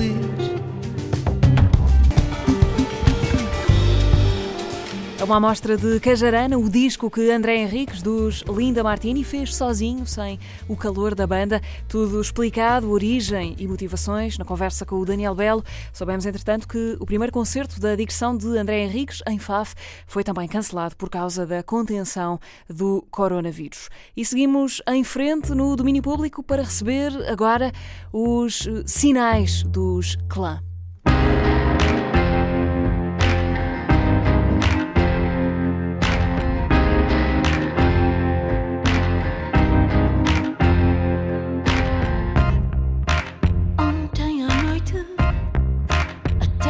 Tremeu, não foi notícia.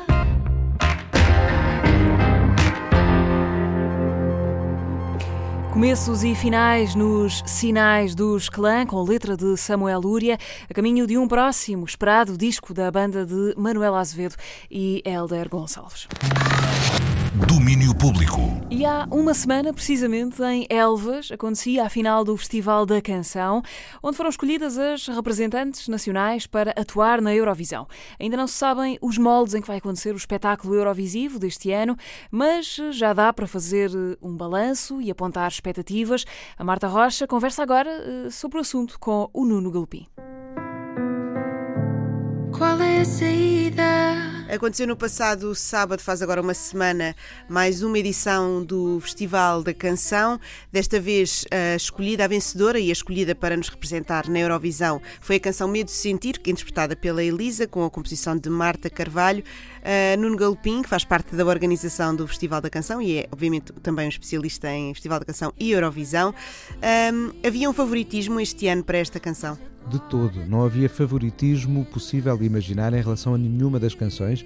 Começámos a verificar isso logo nas semifinais, de resto já vinha atrás. Quando lançámos os lyric videos, percebemos que havia uma dispersão enorme uh, pelas tendências de escuta.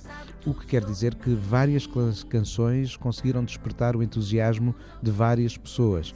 E isto manteve-se bem evidente durante as semifinais pelo que, quando chegámos à final, tivemos mesmo de esperar até ao fim da votação para perceber qual das canções poderia reunir a mais alta pontuação.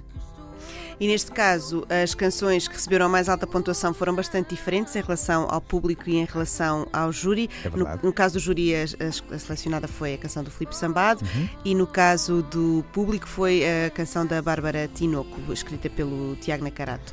É inédito, é inédita esta situação de ser o segundo, a segunda escolha, o segundo lugar de cada um ser o primeiro lugar de todos? É, é, é pelo menos diferente, porque esta ideia de o júri eh, não escolher a mesma canção do televoto tem sido muitas vezes o que tem sucedido. Foi assim em 2017, foi assim em 2018, só em 2019 com o canal Osiris é que houve uma concentração de opiniões no mesmo sentido. Desta vez, o que aconteceu foi que a preferida do júri uh, e a preferida uh, do televoto não conseguiram, uh, tanto no júri como no televoto, ter depois classificações suficientemente altas para uma delas poder ser a vencedora. Pelo que eh, acabou por vencer a que mais pontos obteve foi a canção de Elisa, que, como manda a regra, quem mais pontos tem ganha. Olhando para, para o, o, geral do que será a Eurovisão, já saberás algumas das canções que foram escolhidas. Sentes que este tipo de canção, esta canção, eh, este medo de sentir, está dentro das tendências deste ano ou há uma variedade demasiado grande para Ora, percebermos isso? Todos os anos as tendências mudam. A canção Medo de Sentir é uma balada uh, muito bem construída e que está claramente dentro da linha do que são as grandes baladas apresentadas ao longo dos anos na Eurovisão. Quanto a este ano, nós, para já neste momento, estamos longe de nos poder uh, entender como favoritos, isto tendo em conta os dados que são lançados pelas casas de apostas. Mas eu chamava aqui a atenção para um facto, que é só quando, na verdade, começam os ensaios e as canções todas passam pelo mesmo palco, com as mesmas. Uh, uh, características de luz, de grafismo e de som, aí é que as começamos a comparar umas às outras e só, na verdade, a partir dos ensaios é que estas próprias bolsas de apostas se começam a aproximar mais do que poderão haver ser, vir a ser eventuais resultados. Pelo que eu digo, para já, é cedo demais. Falando um bocadinho do que vai ser a Eurovisão este ano, pode ser, na altura em que nós estamos a gravar, ainda não temos a certeza do que, do que vai acontecer. Uhum. Pode acontecer um espetáculo à porta fechada, pode não acontecer. Quais é que são. Eu acho que todos os cenários estão em aberto. Todos os cenários estão em aberto, tendo em conta o que está, o que está a acontecer no mundo do espetáculo, no mundo do desporto. Eh, de cancelamentos a adiamentos, a opções por realizar eventos à porta fechada, acho que há uma infinitude de possibilidades que estão a ser estudadas para que a melhor possa defender a saúde de quem participa e o próprio formato em si. Lembras-te alguma vez que isto tenha acontecido? Esta... A Eurovisão nunca até hoje sofreu nem adiamento nem cancelamento, mas há sempre uma primeira vez para uh, qualquer coisa poder acontecer. Acho que um cancelamento é pouco provável, um adiamento faria sentido, seria inesperado ver uma Eurovisão, por exemplo, no fim do ano, mas lá está. Estou a falar sem saber o que está a ser decidido, porque dessa decisão é que virá depois uh, a regra assumindo que, que pelo menos a parte de, do concurso em si vai, vai acontecer, uh, quais é que são as tuas expectativas para a nossa prestação? Vamos ver. Eu para já acredito que a Islândia é um país que tem fortíssimas hipóteses de pela primeira vez poder cantar vitória. E eu fico sempre muito satisfeito quando um país, sobretudo um país pequeno, consegue vencer uh, pela primeira vez um festival da Eurovisão. Será este o ano da Islândia? Eu não me importava que assim fosse. Quanto à nossa canção, lá está. Temos de esperar pelos ensaios, pela forma como a canção ali vai ser apresentada, para depois, em comparação com as outras, tirar conclusões. Muito bem, ficamos à espera. Obrigada, Nuno.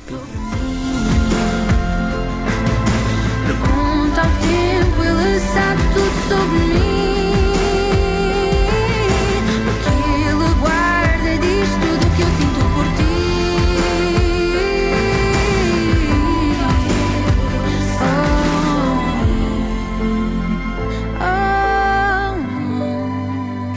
Canção vencedora do Festival da Canção. Prevê-se agora que as meias finais e a final da Eurovisão aconteçam entre 12 e 16 de maio, mas ainda sem decisão definitiva sobre como e se vai ser de facto assim.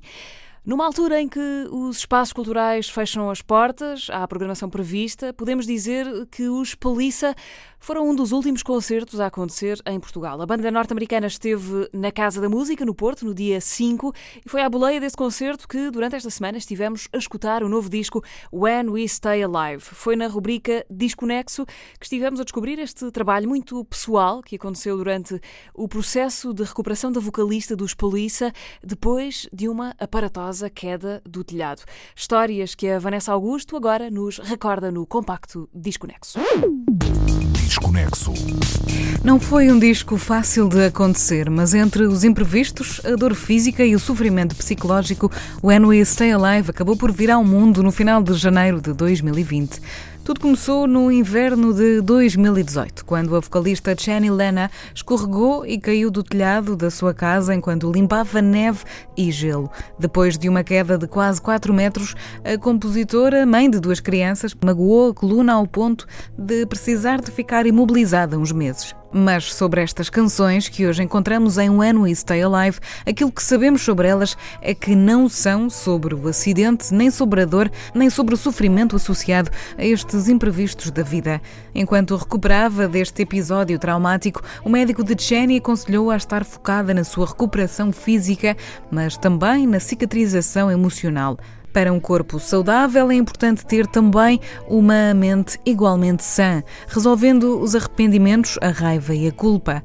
Posto isto, ela reescreveu a sua história, resolvendo estas questões emocionais. Jenny visualizava-se a cair, mas em vez de bater no cimento, imaginava-se a cair numa nuvem. Para a vocalista dos Polícia, a inspiração para o novo disco veio com esta recuperação. Foi daqui que regressou a vontade para escrever canções, para celebrar uma vida que existe.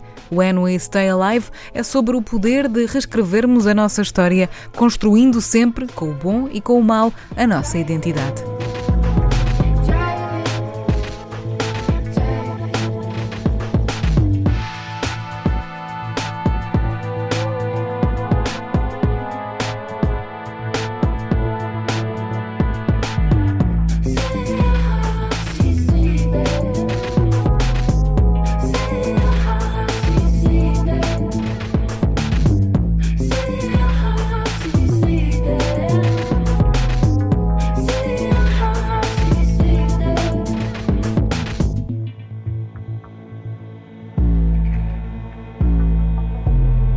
Jenny Lena e Ryan Olsen, a dupla fundadora dos Polícia, já se tinham aventurado pela banda Gaines. Eles vêm de Minneapolis com canções que vão muito beber à cidade de origem. It started with conversations and hanging out, which is how Ryan um, makes music and how we all got into this band Police. was just like hanging out with Ryan, and the guys would come over and listen to some stuff that Ryan was working on. So in general, we tried to make it.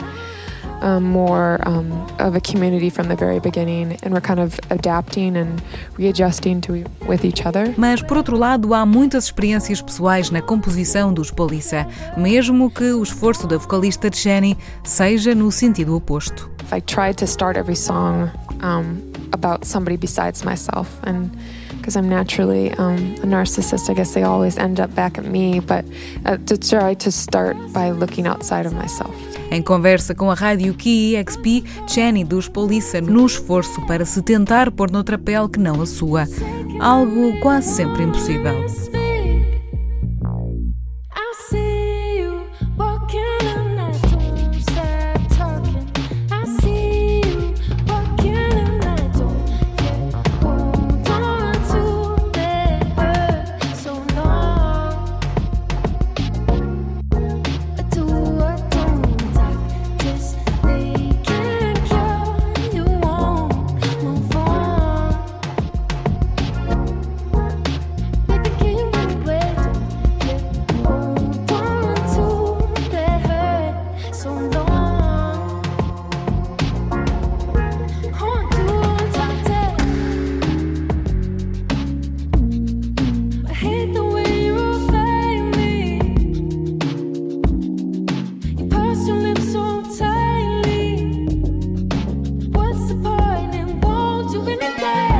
Banda do Minneapolis foi uma das últimas a passar pela Casa da Música no Porto, isto na semana passada, antes destes tempos de incerteza cultural. Uma volta ao mundo da banda que nunca pensou em sair da sua cidade e de tocar em pequenos bares.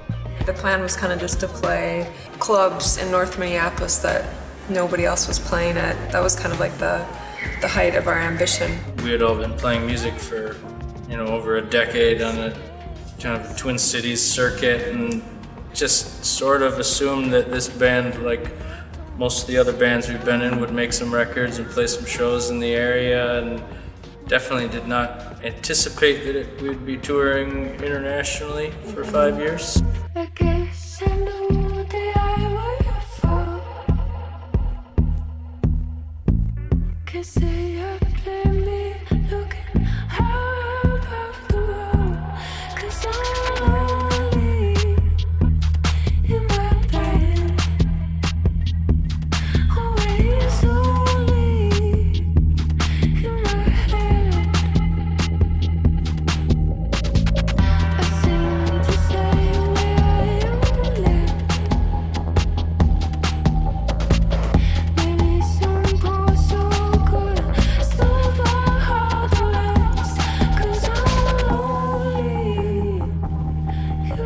Os Polissa a olharem para o caminho que já fizeram desde 2001, um caminho que trouxe outros traumas. Em When We Stay Alive há uma canção sobre violência sexual.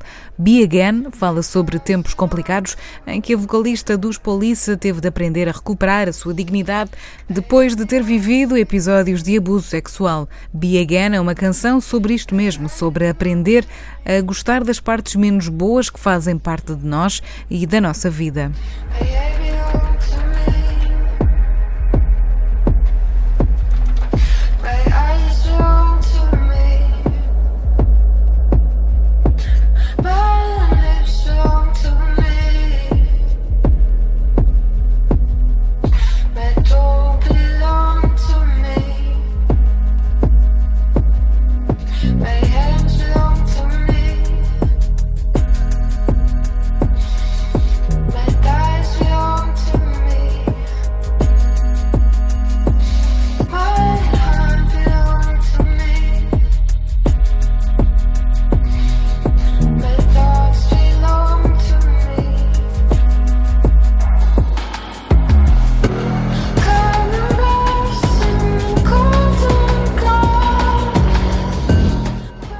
Com isto, a vida nos palcos também não é sempre fácil para os Polissa. Eles que nunca pensaram em dar as voltas ao mundo que já deram e de conhecer outras realidades, tocam agora um pouco por todo o lado. Para os Polissa importa sempre voltar a casa, mesmo que a aventura de sair e de conhecer o mundo seja excitante, mas uma carga de nervos ao mesmo tempo. I always get the most nervous playing at First Avenue, Yeah. like shaking on stage. I love traveling. I love the touring we do, and I think these opportunities have just meant the world to me. But I've I've never wanted to move away from from here. You know, you kind of like have this freedom when you play outside of your own city to be like, take me or leave me, you know. I'm just gonna like give you myself, and if you don't like it, you know, I just move to the next town the next day. But if your hometown doesn't doesn't like you, mm-hmm. it's like, you know, you're not being accepted by your, your family. Um novo dia, uma nova cidade, uma nova oportunidade, sempre a chegar, porque enquanto houver estrada para andar, os Polissa vão continuar.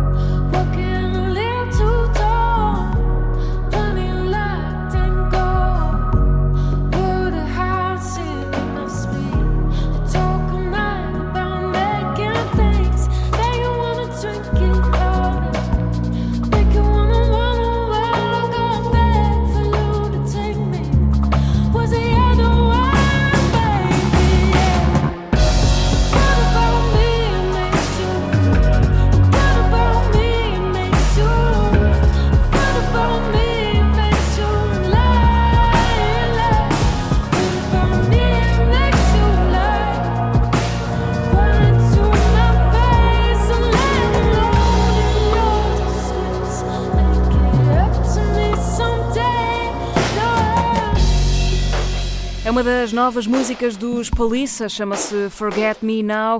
Foi destaque esta semana no Disco Nexo. Não se esqueçam que podem voltar a ouvir todos os episódios da rubrica em antena3.rtp.pt. Há por lá muitos e bons discos que podem voltar a descobrir. E nas despedidas do domínio público, vou deixar-vos na companhia possível destas bruxas boas, Witches, nova música da sul-africana Alice Lou. Tenham uma boa tarde, tenham um bom fim de semana. Deixem que a rádio vos faça companhia por estes dias. Cuidem-se e cuidem dos outros. Eu sou a Mariana Oliveira. O domínio público despede-se por este sábado. Boa tarde.